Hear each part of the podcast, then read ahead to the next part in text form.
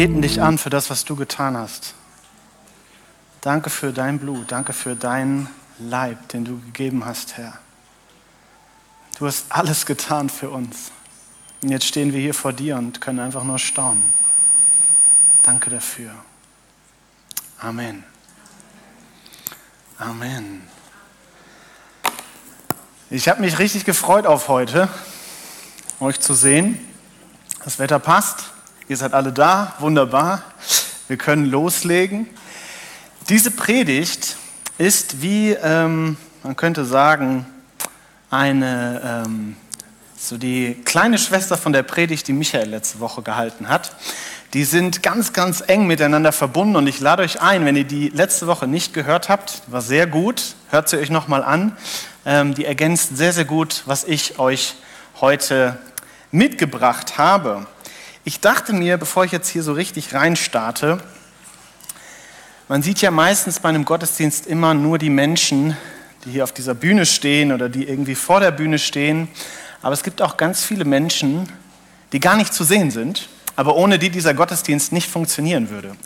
Das sind Menschen, die die Technik machen, die die Beamerfolien machen, äh, den Sound, den Livestream, das Welcome-Team, das Kit. Es gibt so viel und ich dachte, wir geben denen einfach mal kurz einen richtig fetten Applaus. Okay? Vielen, vielen Dank.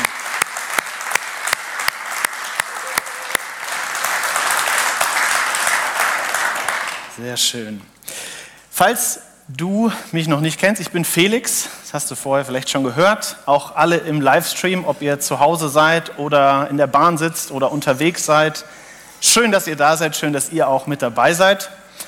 Ich fange mal an mit einer ganz, ganz kleinen, kurzen Geschichte könnt einfach kurz zuhören.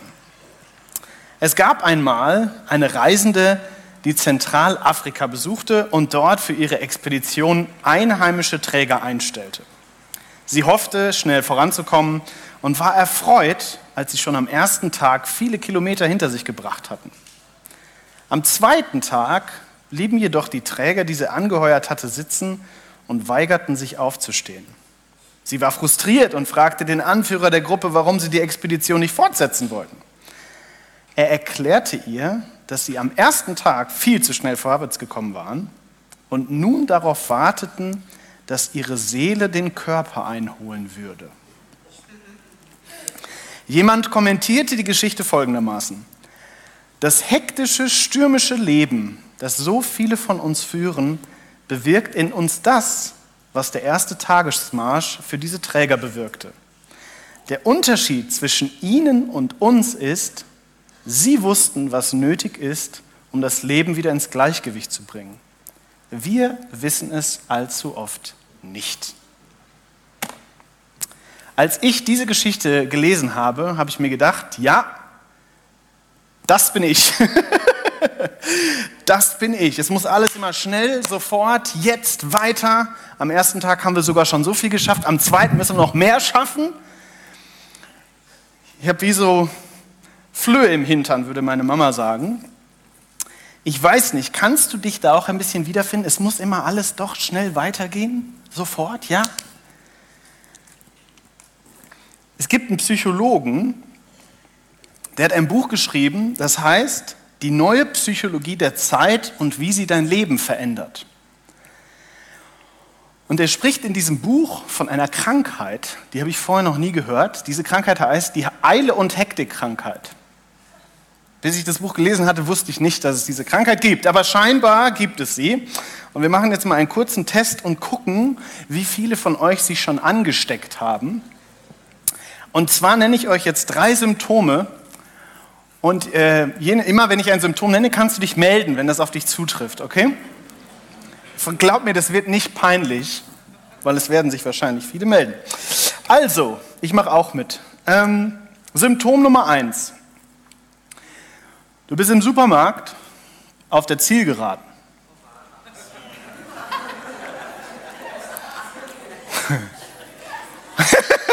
Dankeschön. Du bist im Supermarkt auf der Zielgeraden und es sind fünf Kassen geöffnet. Und du, genau, die falsche, interessant, ja. Ähm, es sind fünf Kassen geöffnet und dein routinierter Profi-Blick scannt, wie viele Leute stehen an den Kassen und vor allem an einer Kasse stehen genauso viele wie an der anderen Kasse. Was sind das für Leute und wie voll sind ihre Einkaufswagen? Und dann stellst du dich an die Kasse, wo du glaubst, dass du am schnellsten draußen bist. Ah, okay, interessant. Ist ja fast pandemisch hier, könnte man sagen. Okay, zweites Symptom ist eng verbunden mit dem ersten Symptom.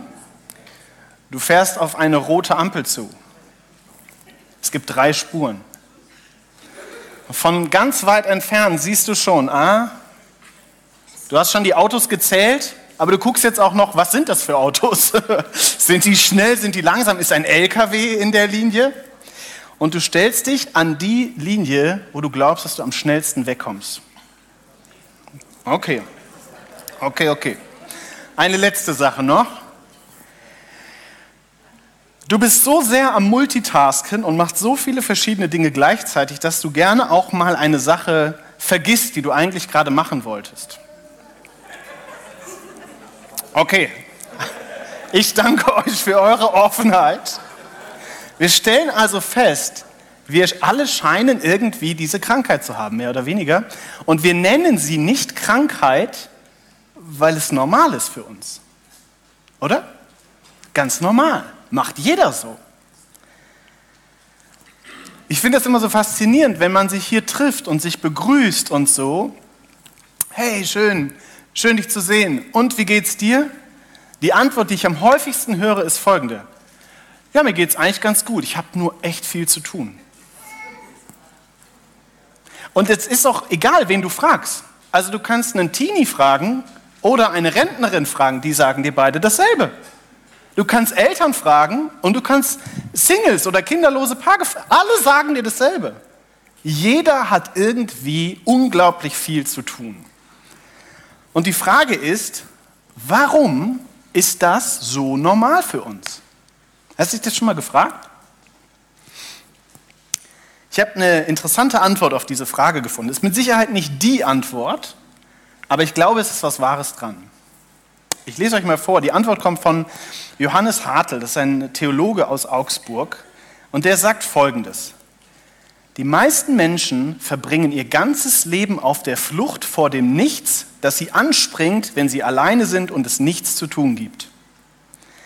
Deshalb gilt es stets, schnell irgendwas anzuschalten, irgendwas zu essen oder zu trinken, irgendwas anzuschauen oder zu tun, nur nicht zur Ruhe kommen. Einfach weglaufen, Flucht. Das Problem ist, irgendwann holt einen das Nichts trotzdem ein. Die gähnende Leere, die wie ein Krater vor den Füßen aufklafft, sobald die Wohnungstür hinter einem ins Schloss fällt. Der Morgen danach, die Erschöpfung nach dem großen Projekt. Man stürzt sich einfach schnell in die nächste Ablenkung und danach wieder in eine Aktion und eine weitere Ablenkung. Doch auch die wird enden. Irgendwann holt jeden das Nichts ein. Manchen erst, wenn er oder sie einmal im Krankenhaus liegt, mit einem Burnout zu kämpfen hat, eine Beziehung zerbricht, die Rente ansteht oder der Job weg ist. Spätestens am Sterbebett jedenfalls gibt es kein Entfliehen mehr. Steckt sehr viel drin in diesem Text, aber diese Aktion, Ablenkung, Aktion, Ablenkung, das bin ich. Original. Das bin ich. Und das ist irgendwie so normal. Und ich finde es so seltsam, dass es so normal ist. Denn was bedeutet das, dass wir so drauf sind für unser Glaubensleben? gibt einen Theologen, den ich sehr schätze, und der wurde einmal gefragt, was ist der größte Feind eines erfolgreichen, eines erfüllten Glaubenslebens? Und die Antwort ist folgende. Rastlosigkeit ist heutzutage der größte Feind unseres geistlichen Lebens. Ist schon ein bisschen krasse Aussage, oder? Also wenn ich dich jetzt gefragt hätte, uns wären doch viele Dinge eingefallen, oder? Rastlosigkeit soll das größte Problem sein? Wenn man ein bisschen drüber nachdenkt, ein bisschen länger drüber nachdenkt, dann stellt man schon fest, da ist was dran. Denn Rastlosigkeit führt dazu, dass wir uns auf eine bestimmte Art und Weise verhalten. Dass wir auf eine bestimmte Art und Weise mit Menschen umgehen. Es führt dazu, dass wir wütend werden können. Dass wir Angst bekommen, dass wir lieblos werden, dass wir uns egoistisch verhalten, dass wir uns einsam fühlen, dass wir uns dauernd ablenken müssen und dass wir irgendwie flüchten. Oder dreht das Ganze mal um. Rastlosigkeit tötet Liebe. Rastlosigkeit tötet Beziehungen, tötet Freude, tötet tiefe Gemeinschaft, tötet Dankbarkeit, tötet echte Reife. Warum? Weil all diese Dinge brauchen Zeit und Aufmerksamkeit. Das sind zwei Dinge, die du niemals auf die Kette kriegst, wenn du die ganze Zeit rastlos unterwegs bist. Zeit und Aufmerksamkeit. Also bei mir kannst du die Uhr danach stellen. Wenn mein Kalender zu voll ist und wenn ich an einem Tag unglaublich viel schaffen will, dann kannst du mal so mitlaufen und versteckte Kamera spielen und dir mal angucken, wie liebevoll und geduldig Felix mit seiner Frau Annie umgeht. Wie kurz angebunden er ist. Ja? Alles, nichts ist so wichtig, wie dass ich an diesem Tag alles hinkriege, was auf meiner Liste steht. Und dementsprechend gehe ich dann auch mit anderen um. Ich habe nicht viel Einfühlvermögen für meine Frau an solchen Tagen. Ich habe auch nicht viel Verständnis für Probleme von Freunden, die an diesem Tag bei mir landen. Ich habe nicht viel übrig dafür, dass mir jemand eine Frage stellt und eine lange Antwort von mir braucht. Nee, habe ich alles nicht, weil ich habe es eilig. Ich, ein gutes Beispiel ist, wenn ich mit meiner Mama telefoniere. Meine Mama hat immer Zeit. Und ich, wenn ich mit meiner Mama rede, merke ich manchmal, oh Felix, du bist kurz angebunden. Ja? Es gibt so viele Dinge, die ich euch jetzt noch erzählen könnte, aber all diese Dinge machen mir klar, da ist was dran. Diese Rastlosigkeit ist gefährlich und ich glaube, das geht nicht nur mir so. Es gibt einen bekannten christlichen Therapeuten mit über 40 Jahren Erfahrung, das ist weit mehr, als ich auf dieser Welt bin, also schon lange dabei. Und er sagt etwas sehr Erschreckendes. Er sagt, die meisten Menschen sind einfach zu beschäftigt, um ein emotional gesundes und geistlich erfülltes Leben zu führen. Und er spricht hier nicht von irgendwem, der spricht hier von Christen. Der spricht hier von Menschen wie dir und mir. Zu beschäftigt, um ein erfülltes Leben zu führen. Wie komisch. Warum sind wir denn so beschäftigt? Wir wollen ja durch unsere Beschäftigung eigentlich das erfüllte Leben führen, oder? Pastor John Ortberg, ein, auch ein bekannter Autor, bringt das oder spitzt das noch ein bisschen zu. Er sagt, für viele von uns besteht die große Gefahr nicht darin, dass wir unserem Glauben abschwören. Sie besteht darin, dass wir so abgelenkt und gehetzt und beschäftigt sind, dass wir uns mit einer mittelmäßigen Version dieses Glaubens zufrieden geben. Wir werden unser geistliches Leben nur noch überfliegen, anstatt es wirklich zu leben. Ist da was dran? Die Predigtserie heißt Ein Glaube, der dir gut tut. Und ich mache heute den Abschluss. Und ich glaube, dieser Glaube, ich glaube, dieser Glaube, der dir gut tut, ist ein Glaube, der dich zur Ruhe kommen lassen kann. Ein Glaube, der dir gut tut, er lässt dich, er lässt mich zur Ruhe kommen. Und genau darüber möchte ich heute mit euch sprechen. Der Glaube an Jesus Christus hat das Potenzial, dir unglaubliche Ruhe zu geben. Ihr habt ihn jetzt schon ein paar Mal gehört, ich bin großer Dallas Willard-Fan. Der wurde mal gefragt, wie würdest du Jesus mit einem Wort beschreiben? Was würdest du sagen? Liebe, okay. Dallas Willard hat gesagt, entspannt entspannt. Da denkt man erstmal nicht dran. Ne? Man denkt an Liebe, powervoll, kraftvoll, vollmächtig, entspannt. Aber denk das mal weiter. Ja, das stimmt, da ist was dran. Wenn du Jesus anguckst, wie der unterwegs war, er war furchtbar entspannt. Der scheint irgendwie nie Stress gehabt zu haben. Der wird dauernd unterbrochen, dauernd kommen Leute, wollen irgendwas von ihm. Es ist entspannt. Ja, redet mit den Leuten, ist unterwegs, lässt sich auf die ein. Er war relativ langsam unterwegs, zu Fuß. Ne? Kein Handy gehabt zu der Zeit, vielleicht eher ein Vorteil. Ähm, Jesus war entspannt. Das muss ich euch auch noch kurz erzählen. C.S. Lewis sagt, wie du reagierst, wenn du aufgehalten oder unterbrochen wirst, das zeigt, wer du wirklich bist. Fand ich brutal, den Satz. Jesus, wenn er aufgehalten wird und unterbrochen wird, der ist immer noch genau derselbe. Der reagiert so entspannt. Du kannst mich ja mal aufhalten, wenn ich es eilig habe. Ich bin nicht entspannt. ich bin nicht entspannt. Jesus ist entspannt. Und ich denke mir, wenn ich mir das angucke und mir mein Leben angucke, Jesus, ich wäre so gerne so entspannt wie du. Ich wäre so gerne so friedlich wie du. Ich wäre gerne viel weniger hektisch und viel liebevoller, so wie du. Und wenn es dir ähnlich geht wie mir, dann habe ich eine gute Nachricht für dich. Jesus spricht uns beiden heute eine Einladung aus. Und dabei spielt es keine Rolle, ob du schon ein halbes Jahrhundert sonntags in diesen Raum hier gehst, weil du schon so lange mit Jesus unterwegs bist, oder ob du heute zum ersten Mal hier bist. Die Einladung, die Jesus dir heute ausspricht, die gilt für dich. Bitte nimm das ganz persönlich, was ich dir jetzt zeige und sage, okay? Matthäus 11, ab Vers 28 bis 30 lese ich uns mal vor. Da sagt Jesus folgendes: Kommt zu mir, ihr alle, die ihr euch plagt und von eurer Last fast erdrückt werdet. Ich werde sie euch abnehmen. Nehmt mein Joch auf euch und lernt von mir, denn ich bin gütig und von Herzen demütig. So werdet ihr Ruhe finden für eure Seele. Denn das Joch, das ich auferlege, drückt nicht. Und die Last, die ich zu tragen gebe, ist leicht. Also der Anfang klingt doch richtig gut, oder? Kommt zu mir, alle, die ihr euch plagt, die irgendwas mit euch rumschleppt. Ich nehme euch das ab. Und er ist gut, er ist von Herzen demütig und wunderbar und herrlich. Ein herrlicher Text, bis auf diesen einen Teil, wo er sagt, und nehmt mein Joch auf euch.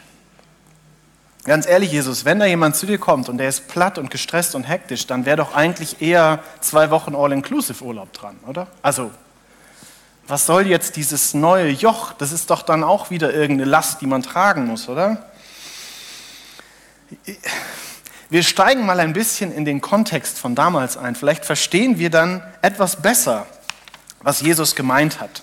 Es ist nämlich so, dass das Joch, von dem er redet, war ein Begriff, der damals sehr vielfältig gefüllt wurde.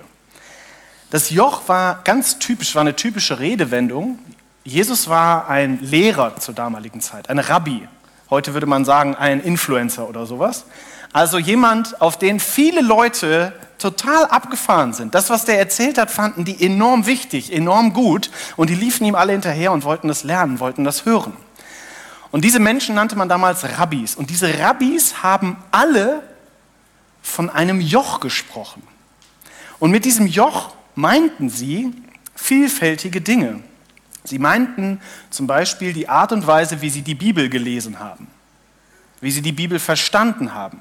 Sie meinten die Art und Weise, wie sie sich vorstellten, dass man Mensch ist. Eigentlich unterm Strich könntest du sagen, das, was sie mit Joch meinten, war eigentlich die Art und Weise zu leben. Egal was, um was es geht. Es geht um Beziehungen, Arbeit, Familie, Staat, Sexualität, egal was. Jeder hat praktisch sein Joch gehabt und damit seine Art und Weise, wie er diese Dinge verstanden hat und wie er sie gelebt hat. Und wenn Jesus jetzt von einem Joch spricht, dann meint er, hey, je, jeder von euch hat ein Joch. Jeder, der hier sitzt, trägt ein Joch. Jeder von euch, alle hier, haben eine bestimmte Art und Weise, wie sie das Leben verstehen und wie sie das Leben leben. Richtig? Es gibt praktisch niemanden, der das nicht hat. Jeder hat eine Art und Weise zu leben. Und Jesus sagt, komm zu mir, ich nehme dir dein Joch ab, ich nehme dir deine Last ab und ich gebe dir mein Joch, meine Art zu leben. Okay? Aber es geht noch weiter. Die Menschen um Jesus herum, nicht wie hier, wir sind beruflich total vielfältig unterwegs, aber die Menschen, die damals zu Jesus kamen, die meisten von ihnen waren Landwirte. War ganz normal damals. Selbstversorger würde man heute sagen.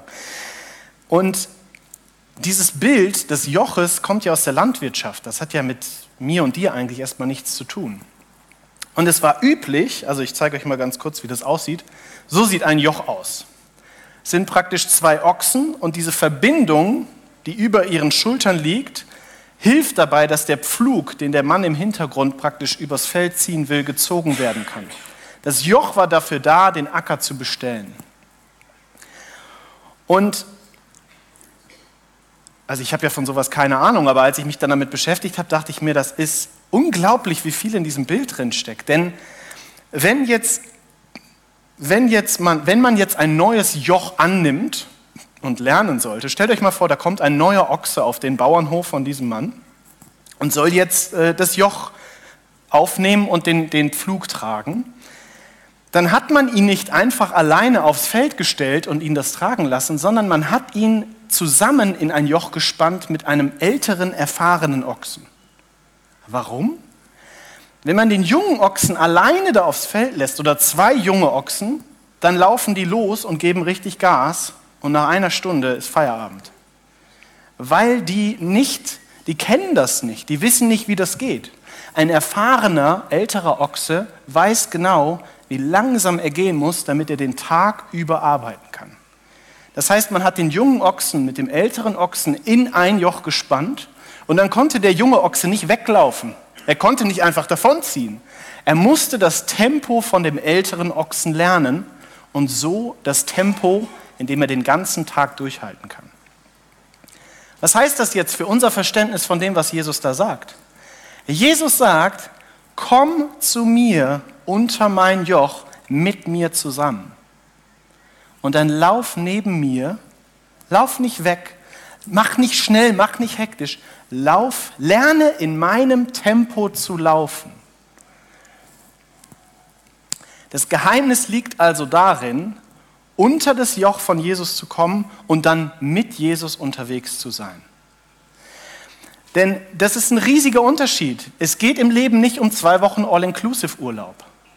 Das Leben geht weiter, die Herausforderungen des Lebens gehen weiter. Höhen und Tiefen kommen. Die Frage ist, wie wir sie meistern. Und Jesus sagt, was du brauchst, ist nicht zwei Wochen Urlaub. Was du brauchst, ist eine neue Art, diesen Dingen zu begegnen.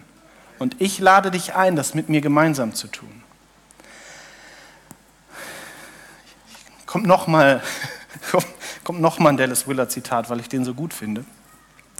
Er sagt nämlich zu diesem Joch was sehr Interessantes. Er sagt, das Geheimnis des leichten Jochs besteht darin, so zu leben, wie Jesus in der Gesamtheit seines Lebens gelebt hat. Unser Fehler ist zu denken, dass die Nachfolge Jesu darin besteht, unsere Feinde zu lieben, die zweite Meile zu gehen, die andere Wange hinzuhalten, erfahrenes Leid geduldig zu ertragen, während wir den Rest unseres Lebens genauso leben wie alle anderen um uns herum. Das ist eine Strategie, die zum Scheitern verurteilt ist. Warum sagt er das? Die Dinge sind doch alle gut. Ja, das stimmt. Alles, was hier aufgezählt wird, sind Dinge, die Jesus uns beibringen möchte. Aber es funktioniert nicht, wenn man das Ganze nicht unter dem Joch von Jesus tut. Versteht ihr? Jesus möchte uns komplett verändern. Er möchte uns einen komplett neuen Lebensstil geben. Wenn man das nicht so macht, und er sagt das, finde ich sehr, sehr schön, dann, ist, dann sind diese Versuche, so zu sein wie Jesus, zum Scheitern verurteilt. Wir können nicht mit dem Finger schnipsen und plötzlich lieben wir unsere Nächsten. Wir können nicht mit dem Finger schnipsen und können problemlos die zweite Wange hinhalten. Das muss man Stück für Stück lernen, wie der junge Ochse das neue Joch kennenlernen muss. Versteht ihr, was ich meine? Jesus sagt und macht klar, lernt von mir, wie man lebt, in allem. Nicht nur in manchen Bereichen, in jedem Bereich. Ich finde das so spannend, gerade für Menschen, und da zähle ich mich auch dazu, die schon lange Christen sind. Weil wir haben manchmal, wir kriegen so eine leichte Schieflage und haben so eine, ich nenne es jetzt mal, eine relativ theoretische Vorstellung davon, was es heißt, Christ zu sein. Es ist unglaublich, was wir manchmal wissen. Also was ich an Büchern lese, wenn ich nur ein Zehntel davon anfangen würde, in die Tat umzusetzen, dann würde ich schon ganz anders aussehen. Kennst du das? Wir wissen so viel, wir hören so viel, wir lesen so viel, ist alles hier oben drin, aber hier kommt es nicht an. Jesus sagt, lernt von mir, wie man anpackt, nicht wie man weiß. Das gehört auch dazu, aber dabei darf es nicht bleiben. Und manchmal muss ich auch sagen, in pfingstcharismatischen Kreisen ist es auch manchmal so, dass wir die Verantwortung gerne auch an Gott abgeben. Ja, Gott muss jetzt Durchbrüche schaffen. Hey, ich habe überhaupt nichts gegen Durchbrüche. Ich finde das Hammer, wenn Gott eingreift.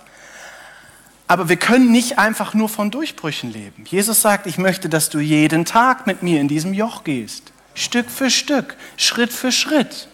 Nicht von Höhepunkt zu Höhepunkt, von Gottesdienst zu Gottesdienst. Nein, nein. Jeden Tag, Montag, Dienstag, mit und so weiter. Der Schlüssel ist, dass wir wirklich beginnen, von Jesus zu lernen. Das ist so einfach und so schwer. Ich habe lange gebraucht, bis ich das kapiert habe. Wir sprechen immer davon, an Jesus zu glauben. Ja, natürlich an Jesus glauben. Aber an Jesus zu glauben bedeutet anzufangen, von ihm zu lernen. Das Ziel, was Jesus mit uns hat, und das fällt mir so oft auf. Wir denken oft, das Ziel, was Jesus mit uns hat, ist, dass wir am Ende unseres Lebens in den Himmel kommen. Richtig? Das ist auch wunderbar. Ich freue mich da auch drauf. Aber soll ich euch sagen, was für ein Ziel Jesus jetzt und hier mit dir hat? Dass der Himmel jetzt und hier in dich kommt. Jesus möchte, dass der Himmel in dein Leben kommt. Dass du verändert wirst, dass du ihm ähnlich wirst, dass du so aussiehst wie er, Stück für Stück, mehr und mehr. Könnt ihr euch vorstellen, alle Menschen, die jetzt hier im Raum sitzen, wenn wir beginnen, Jesus ähnlicher zu werden, wisst ihr, was das für eine Strahlkraft hat? Wisst ihr, wie das unser Umfeld verändern kann? Das ist das, was Jesus sich wünscht. Und er lädt dich heute ein. Stück für Stück. Geh den Weg mit mir. Lerne eine neue Art und Weise zu leben. Ja, aber wie hat Jesus gelebt? Wie hat Jesus gelebt? Wir denken oft darüber nach, was hat er uns alles gesagt? Und das ist auch richtig so. Aber die Frage ist, wie hat er gelebt? Was hat er gemacht? Dafür können wir die Evangelien wunderbar untersuchen. Extra vier Stück davon, dass uns dabei nicht langweilig wird. Und wir stellen dabei so einiges fest. Eine Sache, die mir so bewusst geworden ist, Jesus sucht ständig die Stille, um dort Gott zu begegnen. Da redet der nicht die ganze Zeit von, das macht er die ganze Zeit. Ein Beispiel. Markus 1,35. Früher Morgen, als es noch völlig dunkel war, stand Jesus auf, verließ das Haus und ging an einen einsamen Ort, um dort zu beten. Eine kleine Momentaufnahme. Gibt noch andere Stellen, zum Beispiel hier, Lukas 5. Jesus wurde immer bekannter, Influencer. Die Menschen strömten in Scharen herbei, um ihn zu hören und von ihren Krankheiten geheilt zu werden. Der hatte eine Menge zu tun. Er aber zog sich immer wieder in die Einsamkeit zurück, um zu beten. Wisst ihr, was ich hier spannend finde? Da steht nicht, und er zog sich einmal in die Einsamkeit zurück. Da steht, er zog sich immer wieder in die Einsamkeit zurück. Das war eine Gewohnheit von Jesus. Das war fester Bestandteil seines Lebens. Und jetzt stell das mal gegenüber. Stille ist der Ort, vor dem wir uns manchmal fürchten, wo wir nicht mit zurechtkommen. Stille ist der Ort, wo Jesus freiwillig andauernd hingeht, um Gott zu begegnen. Seine Kraft kam nicht aus den ganzen To-Dos, die er an einem Tag abgearbeitet hat und sich abends gedacht hat, boah, heute habe ich richtig rasiert. Nein, seine Kraft kam aus der Stille, aus der Zeit alleine mit Gott, aus der Zeit, wo er Gott, dem Vater, begegnet ist. Und jetzt stelle ich dir die alles entscheidende Frage, warum fällt uns das so schwer? Ja, wir sind alle sehr beschäftigt. Absolut. Ich denke das auch von mir. Ja, und du trägst viel Verantwortung, vielleicht viel mehr als ich. Ich habe zum Beispiel noch keine Kinder. Vielleicht denkst du auch, Stille ist jetzt nicht so meins. Ich bin eher so der Peoples-Typ. Ich brauche Menschen um mich herum. Verstehe ich alles. Und ich, kleine, kleine Randnotiz hier. wenn du Papa oder Mama bist und junge, kleine Kinder hast, dann fühl dich jetzt bitte nicht hier irgendwie von mir zu irgendwas gezwungen, was einfach nicht möglich ist. Ich glaube, wenn man kleine Kinder hat, also ich habe viele Freunde, die jetzt gerade Kinder kriegen, ist ja ein 24-7-Job und ähm, großen Respekt. Ähm, aber wenn, du mal, wenn wir mal hinter diese Fassade gucken, wenn wir mal dahinter gucken, wie viel haben wir wirklich zu tun, warum machen wir das alles überhaupt, dann glaube ich, das eigentliche Problem ist, dass wir Angst vor den ganzen Gedanken haben, die hochkommen, wenn wir alleine sind. Da kommen Sorgen hoch, da kommen Vorwürfe hoch, die wir uns selbst machen. Gedankenstrudel, Fragen, Ängste. Vielleicht taucht plötzlich so diese gähnende Leere auf, diese Sinnlosigkeit. Und deswegen sind wir die ganze Zeit so hektisch, damit wir da auf keinen Fall reinkommen. Uns wird unsere, Unlänglich, unsere Unzulänglichkeit bewusst, wenn wir still werden. Wir merken, wie wenig da ist. Wir müssen uns plötzlich uns selbst stellen. Wir können da niemandem mehr was vormachen, weil wir kennen uns ja selber. Wenn Jesus in die Stille geht und uns einlädt, in die Stille zu gehen, dann ist es, glaube ich, sogar Teil der Übung, dass diese Dinge auftauchen. Dass wir nicht mehr, dass wir nicht mehr weglaufen, sondern dass wir uns uns selber stellen. Aber das Geheimnis dieser Stille und Ruhe liegt, liegt nicht in diesem, jetzt entspanne ich mich mal, sondern das Geheimnis liegt wirklich in der Begegnung mit Gott. Zeit in der Ruhe, Zeit in der Stille ist Zeit, in der wir Gott begegnen. Und zwar ganz echt. Ganz alleine ganz ungeschönt, ganz ungeschminkt, ganz fokussiert. Hier zeigt er uns nämlich, wer wir wirklich sind für ihn. Wer wir wirklich sind. Hinter unserer Maske, hinter unserem ganzen Rumgestresse und Rumgemache und Rumgetue. Und hier können wir lernen zu verinnerlichen, wer er wirklich für uns ist. Hier trainieren wir ihn zu umarmen. Das Geheimnis unseres Glaubens ist ganz, ganz simpel. Ganz simpel. Aber das taucht für uns vor allem da auf. Erstens, ich bin viel schlimmer und sündiger dran, als ich es mir je vorstellen könnte. Und in Jesus bin ich viel mehr geliebt und mehr angenommen, als ich es mir je vorstellen könnte. Diese zwei Dinge kommen zusammen. Wisst ihr, dieses ganze, alles, was sich in mir dreht und bewegt, das darf ich alles vor Gott bringen.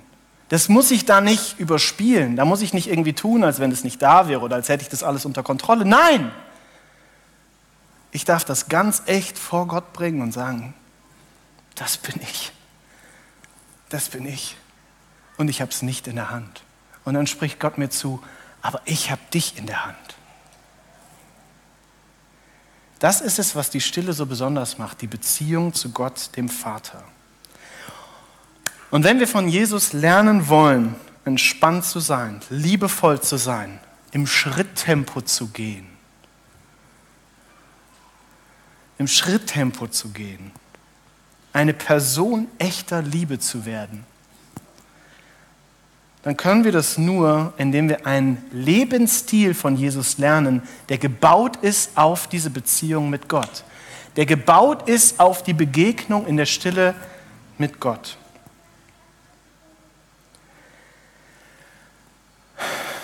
Wie kann das aussehen, fragst du dich. Felix, du hast keine Ahnung. Ja, das stimmt, ich habe wirklich keine Ahnung. Ich weiß nicht, was bei dir in deinem Alltag alles los ist, aber ich habe ein paar Vorschläge für dich, für uns. Und das Erste, was ich euch und mir vorschlagen will, ist, mach mal Platz, schaffe Raum. Haben wir letzte Woche schon drüber geredet. Fand ich sehr gut, was Michael gesagt hat. Wisst ihr, wie viel Zeit dieses Ding frisst von meinem Tag? Hier sind Milliarden Dollar reingeflossen in die Entwicklung dieses Produkts, damit es mir so viel Zeit wie möglich wegnimmt. Ist euch das bewusst? Ich habe überhaupt nichts gegen Smartphones. Ich finde die toll, kann man viel mitmachen. Aber uns, wir merken überhaupt nicht, wie reflexartig wir dieses Ding die ganze Zeit benutzen. Du kannst ja keine zehn Sekunden mal nichts tun, da geht sofort der Griff in die Tasche. Es gibt sogar schon, es gibt sogar diesen, ähm, wie heißt das? Es gibt praktisch ein, äh, es gibt so Phantom-Vibration. Äh, es gibt Menschen, die spüren Vibrationen in der Tasche, obwohl das Handy gar nicht mehr drin ist. Gibt's wirklich? Ist es nicht verrückt, wie, wie, wie das schon Teil unseres Körpers geworden ist? Mach dir Gedanken darüber, wie du das oder überhaupt, wie du Medien benutzt, wie viel Serien du guckst, wie du abschaltest. Das Problem ist, wir verwechseln manchmal äh, Entspannen, also sozusagen Stille und Ruhe mit Serie gucken oder so. Serie gucken ist nicht Stille und es entspannt dich eigentlich auch gar nicht, weil es dich eigentlich nur ablenkt. In dir ist immer noch alles am sich bewegen und so weiter und so fort. Du guckst halt nicht mehr hin. Und bitte, eine Sache ist mir ganz wichtig. Das soll sich jetzt nicht so anhören, als solltest du noch mehr machen. Mein Plädoyer heute ist nicht, mach noch mehr. Mein Plädoyer heute ist, bitte mach weniger und mach es anders. Priorisiere anders. Wisst ihr, ich habe mit meinem Handy eine Abmachung. Das ist wie mein Kind, weil ich habe ja noch keine Kinder. Das ist wie mein Kind. Ich bringe das abends ins Bett und ich mache es auch morgens wieder wach. Nicht andersrum. Mein Handy ist nicht das Erste, was ich morgens mache. Es schläft in einem anderen Raum, im, kind im Handyzimmer sozusagen. Versteht ihr? Und da lege ich es auch abends ins Bett, damit es nicht die ganze Zeit bei mir ist. Das zerstört, ich kann, ich kann mit Gott gar nicht reden, wenn dieses Ding in meiner Tasche oder wenn es irgendwo hier ist. Weil es könnte ja eine Nachricht auftauchen. Es könnte ja irgendwas und so weiter und so fort. Mach's einfach aus, weg. Und dann habe ich plötzlich, ah, guck mal, boah, dauert das lang. ja?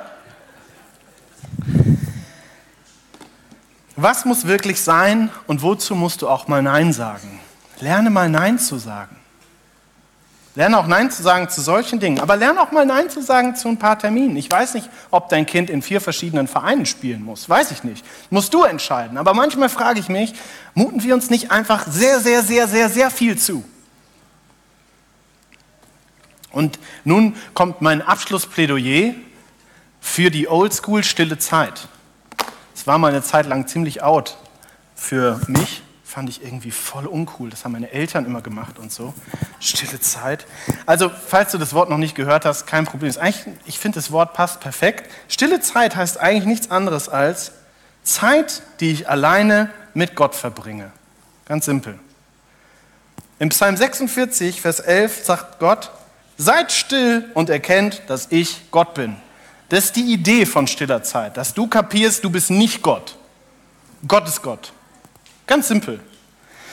Und stille Zeit, das kann jeder, da gibt es jetzt kein festgeschriebenes Regelwerk oder so für. Manche hören da Lobpreismusik, manche sind einfach still, äh, manche lesen Bibel, manche lesen vielleicht nur einen Bibelvers und denken dann darüber nach. Aber es geht vor allem darum, Begegnung mit Gott zu haben. Es geht darum, und genau, das ist auch wichtig zu verstehen. Stille Zeit heißt nicht einfach nur, dass um dich herum alles still wird.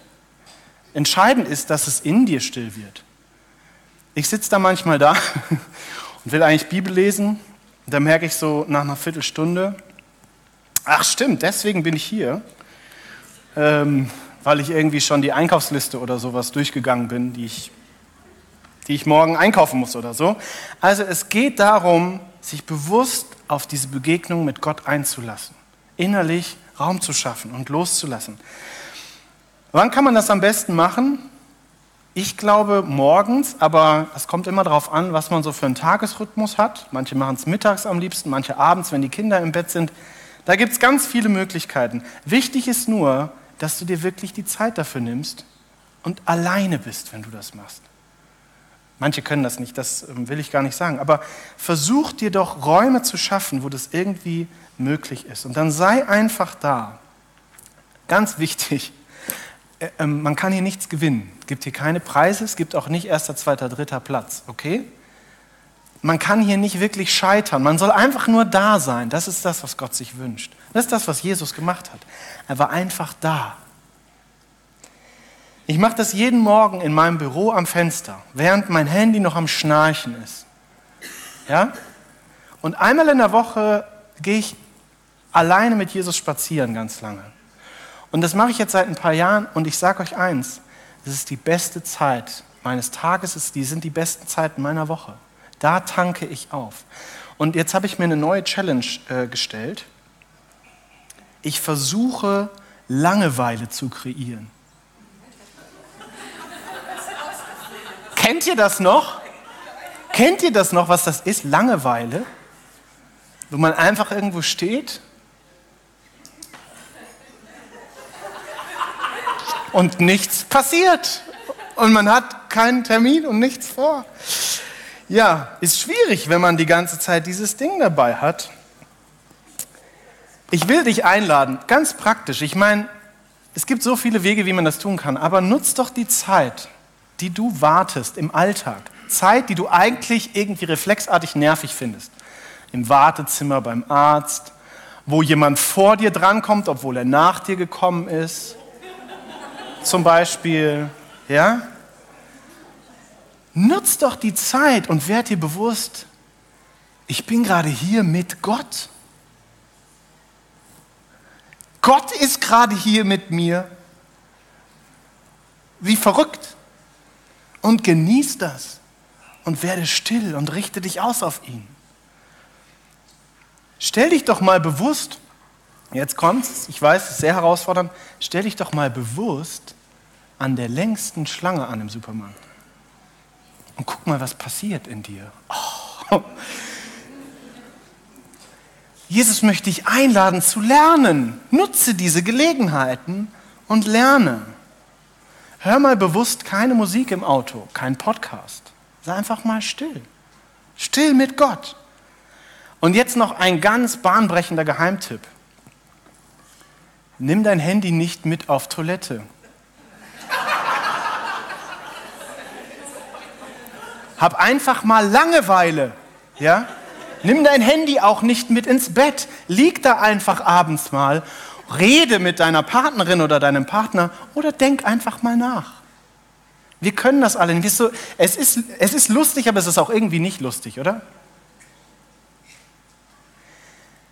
Was ich mir wünsche für euch, egal was ihr tut, egal wie ihr das tut, das, an was ich euch heute erinnern wollte, ist, ein, ein Glaube, der uns gut tut, der uns zur Ruhe bringt, ist ein Glaube, der auf Begegnung mit Gott gebaut ist. Begegnung mit Gott muss das Zentrum dieses Glaubens sein. Und ich sage es noch einmal, dieser Gottesdienst hier ist ein kleines Puzzlestück deiner Begegnungen mit Gott. Okay? Ich denke mir immer bei, wenn du werden möchtest wie Cristiano Ronaldo, dann kaufst du dir kein Trikot und gehst zu den Ligaspielen ins Stadion. Das machst du vielleicht auch. Aber wenn du wirklich werden willst wie Cristiano Ronaldo, guckst du dir an, wie hat der Montag bis Sonntag gelebt. Und dann machst du das auch und lernst das Stück für Stück. Und verurteilst dich nicht selbst, weil du nicht am ersten Tag schon so bist wie Cristiano Ronaldo, sondern du weißt genau, der hat auch 20, 30 Jahre gebraucht, bis der da war. Und dazu möchte ich euch einladen. Lasst uns lernen, Gott zu begegnen. Lernen machen jetzt eine kleine Übung. Ich lade das Lobpreisteam schon mal ein, nach vorne zu kommen. Denn es geht, es geht um Begegnung und es geht darum, das einfach mal auszuhalten, wenn nichts passiert.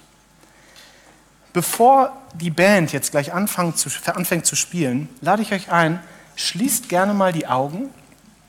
Schließt mal die Augen, wenn, wenn ihr das möchtet. Und wir werden jetzt einfach mal still sein. Es muss jetzt nichts passieren. Du musst jetzt nichts schaffen. Gott muss dir keine große Offenbarung geben. Gar nichts. Gott ist hier bei uns. Gott ist hier bei dir. Und wir sind jetzt einfach mal still und genießen das. Gleich fängt die Band an zu spielen, aber so lange kannst du ganz für dich da sein. Heiliger Geist, komm, fülle uns mit deiner Liebe. Amen.